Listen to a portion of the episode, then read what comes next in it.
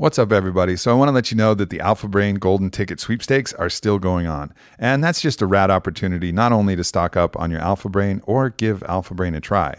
Because if you haven't tried Alpha Brain, it's definitely one of those tools. It's different than any stimulant you've had and gets your brain firing in an absolutely different way. And that's what our clinical research has shown. And that's what everybody who's tried it. You know, we've sold over a million bottles of Alpha Brain and the results are in. It works. It's awesome. So, this is a great opportunity, though, because if you get the Golden Ticket sweepstakes, everybody is a winner. And there's a bunch of cool shit that we're giving away from kettlebell sets to different other products, discounts. Every single person is going to be a winner if you go to the golden ticket sweepstakes. So check it out onnit.com slash golden ticket and then enter the code and fill in the entry form. There's going to be a grand prize for one of you which is going to be a trip out here to austin and on Onnit hq so you'll be able to come hang at the hq and do all the awesome Onnit things. So definitely check it out. Go to onnit.com slash golden dash ticket and get your 30 count or 90 count bottle of alpha brain all right, before we get started reading one of my favorite books from one of my favorite spiritual teachers, Don Miguel Ruiz, called The Toltec Art of Life and Death, I want to talk to you guys about ButcherBox because one of the things that I really love about ButcherBox is that it makes it easy. You know, I live alone now, and so I don't like going to the grocery store all the time, and I actually have pretty simple tastes. You know, I can stock up on the favorite things that I like, and one of those things is I'm a meat eater and I love eating meat that's been actually cultivated in the way that it should grass fed beef, pasture raised chicken, heritage breed pork, wild caught Alaskan sockeye salmon. Like these are the things that are going to nourish my body, both physically and energetically, in the ways that I want. And that's, you know, my choice about how to live my life. But it's important that the food that we have is sourced in the best way possible. And ButcherBox does a great job doing that. And it just arrives in the mail every month. And I just know that I have food to eat, food that I can cook that's really simple to cook. I got a bunch of great spices that I love that I add to these meals that I cook. And I just know that I always have something there. So if I'm writing, if I'm working, if I have people over, whatever, like my freezer is stocked and I got all the good, best stuff possible. And it just really makes it convenient. So I encourage you guys, if you're interested, definitely try it out. So you're going to get eight steaks for free in your first box plus $20 off. That's like a huge offer. I mean, it's going to be two filet mignons, two top sirloins, two New York strip steaks, and $20 off your first box. And that's only for this month as like a special Black Friday deal. And then, addition, if you use the code Aubrey at checkout, no matter what, whether it's this month or whether you're listening to this in the archives, you're always going to get a special offer for that and you're always going to get a discount. So go to butcherbox.com slash Aubrey or enter Aubrey at checkout. Once again, that's butcherbox.com slash Aubrey or enter Aubrey at checkout. All right, everybody, welcome to Amp Books number 14. And this is the second to last of the Amp Books in season one of Amp Books. We're going to Amp Books number 15. So I hope you guys have enjoyed it this far. And it's taken me a little while to get to one of my favorite spiritual teachers, who's been Don Miguel Ruiz. And if you've listened to me on my podcast and other podcasts, this was the first individual, not only his writing, which first started with the Four Agreements and then with the Mastery of Love, in which I really took some text and was really blown away by the message that was provided. But I wasn't really completely as on board as when I went to go see Don Miguel Ruiz at one of his retreats down in Mexico. And the first thing that I realized was that the moment that he greeted me and gave me a hug, he hugged me like I was his long lost son that he'd never met before. And he hugged me with that kind of passion and that kind of love. And it was something that kind of took me back. It was just a tangible somatic experience, which was pretty cool and then he taught and then he, he lectured and, and gave a lot of pearls of wisdom that I've always kept in mind from the moment that he started teaching. But that wasn't the real thing. What I really noticed was is that at the end of all the teaching and all the workshops and classes, we would go down to the beach at sunset and he would always have a glass of wine and he would be by himself for this moment and there'd be people around him, but he would sip that glass of wine. And when he would sip it, which was the same house red that he was always sipping, this wasn't some fancy bottle they brought up from the cellar just for Don Miguel. This was just the house red wine. And he would sip it. And when he would sip that wine, it was like the first time he'd tasted the best red wine he'd ever had. And he wasn't putting on a show, he was just doing his thing. He was just being in a place where he'd refreshed his senses, that hedonic adaptation that we're all fighting against, where we just get used to stuff. Like he didn't have that. And when he looked out at the sunset, he would look out at it and he would smile so broadly, like from his heart to his eyes. And he would look out at was was really the same sunset every day and look at it with just the rapture and awe of somebody who'd never seen a sunset before. And I realized that he wasn't just talking about the way, he was living the embodiment of the way. And when I realized that, I realized that something else was possible. And so he was the first person that gave me permission to actually believe that there was a state that we could get to where we could live in that permanent state where you're seeing through the eyes of love, where you're actually in a place where you can look out at the world with awe and joy. And so that's why he became probably, you know, the the greatest spiritual teacher for me. And since then I've found many great spiritual teachers. I think, you know, while I haven't got to spend time with Ram Dass, it certainly seems like he provides some of those same lessons and that same wisdom. Um, but Don Miguel Ruiz was the first one for me. And he comes from the Toltec school of philosophy, which is also a deeply rooted ancient tradition. And it's really just resonated with me for a long, long time. And this book that I'm reading from, The Toltec Art of Life and Death, is probably his last book. And I think it's his ultimately his masterwork. And it's an interesting book because it's part uh, truth. It talks about when he actually went into a coma and then part fiction, where he fictionalizes the guides and allies and helpers that were kind of guiding this dream. And so in the story, which was, you know, somewhat loosely based on the fact that he was actually in a coma, um, and his mother, Sarita, was actually there and worried about him. And so the story has two main characters, Sarita and Don Miguel and then a bunch of fictional characters, which is Don Miguel's ancestors, his lineage that goes back to his great grandfather, Don Ezekiel, and his great grandfather's friend, uh, Gandara, and their friend Nacho, and this lineage of Toltec masters that ultimately passed on to him and then passed on to Don Miguel's sons. So in this passage, two of the helpers that have been helping guide both Don Miguel and Don Miguel's mother in the dream, which is actually kind of layers of the dream because he's in a coma, but they also talk about the dream of humankind in general, life as being a sort of dream. And they are talking about what they've done and how they've lived. And so I'll pick up right from there with Don Ezekiel, his great grandfather, who's in spirit form, and Don Ezekiel's friend, Gandara, and their conversation.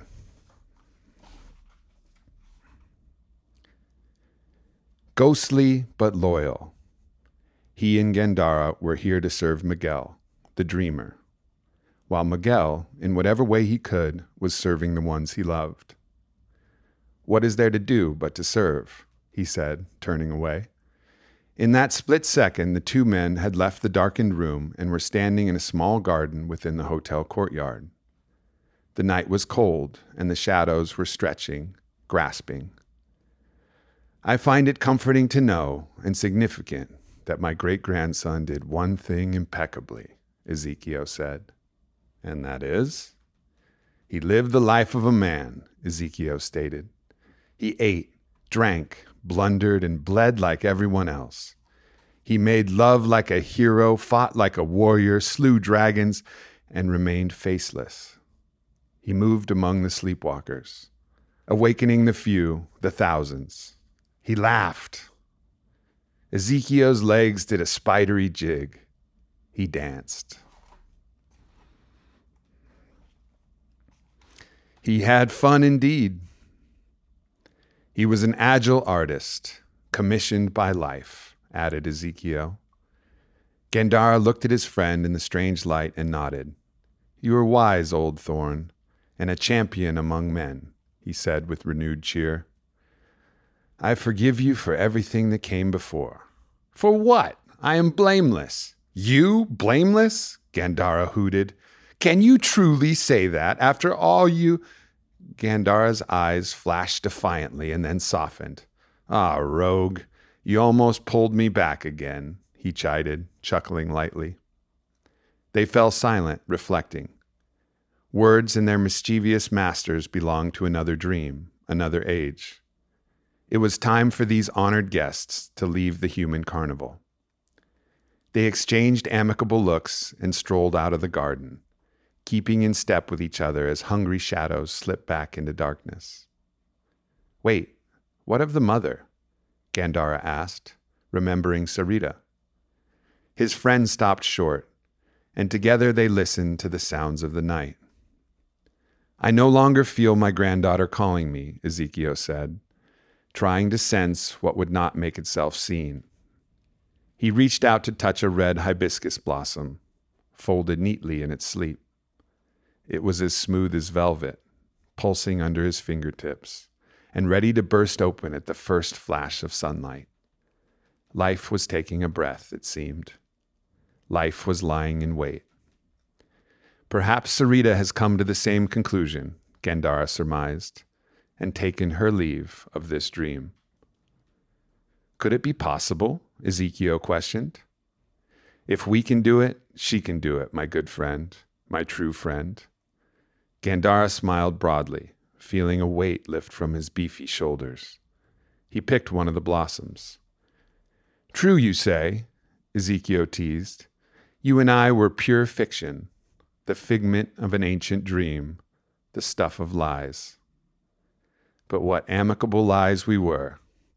Ezekiel and his wondrous ways, Gandara and his beguiling belly.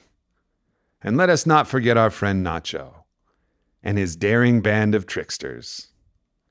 The two men embraced, punching each other affectionately as a full moon rose above the villas, the stone ruins, and the sleeping world. They laughed with unreserved pleasure. They laughed all the way back to the bright little spaces of memory they had come from, far from the jealous whimsies of the human dream, their footsteps falling in unison until they could be heard no more.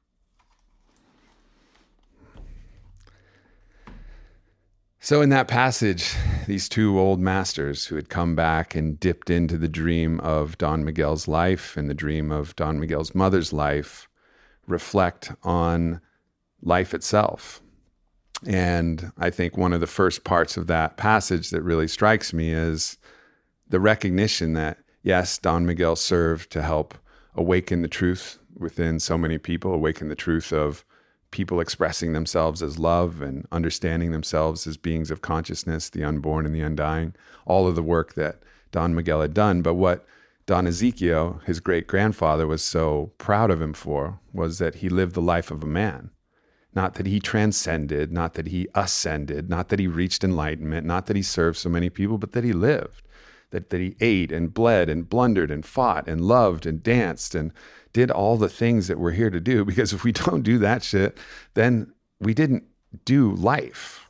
Like we can give up on the human parts of life and just focus on our spiritual life only. But then we're missing the point. You know, it's like when I was talking to Paul Selig, who was, you know, accessing and channeling the wisdom of what he calls the guides. And when I asked him the question, you know, what are the guides missed? And, you know, regardless of what you believe about Paul Selig, the message was the same. They said, we miss the sunlight on our skin and the rain and the kiss of someone's lips. We miss the human experience because as pure consciousness, we're always going to get there. You know, we're all walking each other in whatever meandering path it takes to get there. But while we're here, we got to live. We got to live and love and do all the human things. And I think that's the great wisdom. And one of the things as you read the book that's a signature of Don Ezekiel, particularly, who's, you know, kind of the the great forefather of a lot of the wisdom that's talked about here is his commitment to laughing and dancing and also being a trickster because he understands the folly of life itself and the dream and the fact that we're here to learn and the fact that we're here to live. And really, the only thing that makes the most sense is to just laugh and have fun and be aware. And it's one of the reasons why I like the concept of controlled folly, which comes from the Toltec wisdom, which is understanding that life is this crazy, wild experience where we have all of these opportunities to learn and grow and face challenges and everything. But we should do all that with the understanding that who we truly are is something that is outside of this dream of humankind. And when we wake up to that, we can really start to laugh and enjoy ourselves. And that's our real birthright is to enjoy it, you know. And I've always felt like I'm my truest self, you know, whether that's on a psychedelic medicine journey or whether that's just through happenstance, when I'm the silliest, most playful, when I'm kind of ruthlessly teasing somebody in a really funny way and just laughing and howling and you know there's a sense of aliveness that comes through me where it's just all of my senses are really alive and, and laughter is just one tiny tickle of the mind and imagination away. And that's when i'm at my fullest expression and sure, there's other expressions. There's expressions of love, and all of these other expressions are great. But the true essence of me comes at that moment of playful laughter. And I think that's probably the case for all of us when we really tap into that. So, you know, a lot of wisdom in that passage. Also, talking about Sarita, who is obviously a mother whose son is in a coma, and recognizing that even her you know, with all the challenges that she's facing, can transcend and also do the same, have the same perspective as you know the masters who had passed before, you know, and Gandara. That it's possible for all of us, no matter the conditions, and they kind of recognize that, yeah, even she can get there without their help at this point. You know, like that wisdom is not excluded from anybody in any situation. It's always possible. So a beautiful passage from a beautiful book from a beautiful teacher. And I really encourage you guys to check it out if you're called to it. So it's called The Toltec Art of Life and Death. Um, one of my favorite books, and there's just pearls of wisdom throughout. But if you're going to take anything from this Amp Books, it's just to remember that, you know, through all of it, there's an opportunity and an invitation to live and to laugh and to love. Thanks, everybody. I'll see you next week.